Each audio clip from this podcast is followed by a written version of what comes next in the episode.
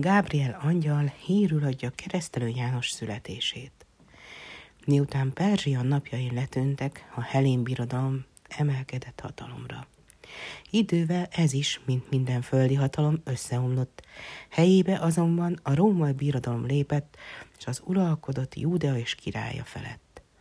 Augustus császár uralkodásának és Heródesnek, Júdea királyának idejében élt egy Zakariás nevű pap és felesége Erzsébet. Mindkettőiket igaznak találta Isten, az úr parancsolatai és rendelése szerint fedhetetlenül jártak minden dolgukban. Erzsébetnek azonban nem született gyermeke, és már mindketten idősek voltak.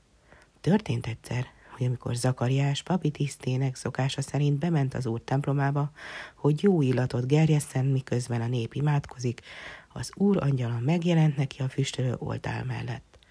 Látva ez Zakariás megrettent és félt. Az angyal pedig így szólt hozzá. Ne félj, Zakariás, mert az úr meghallgatta könyörgésedet, és feleséget fiút fog szülni. Te pedig nevezd Jánosnak gyermekedet. Nagy vigasságod lesz ő de sokan fognak még örvendezni születésén, mert nagy lesz ő az úr előtt. Bort és részegítő italt nem iszik, s már az anyamékben eltölti a Szentlélek.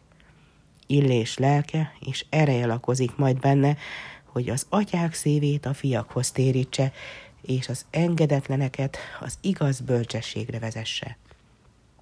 Hogyan bizonyosodhatnék meg beszéded igazáról? kérdezte Zakariás, hiszen vén vagyok, és feleségem is idős már. Én Gábriel vagyok, aki az Isten szín előtt állva szolgálok, felelt az angyal, és azért küldött engem Isten, hogy ezt az örömhírt meghozzam neked. Ám amiért nem hittél beszédemnek, megnémulsz, és nem szólhatsz mindaddig, míg fiad meg nem születik. A templomon kívül pedig várta a nép Zakariást, és csodálkozott, hogy késik.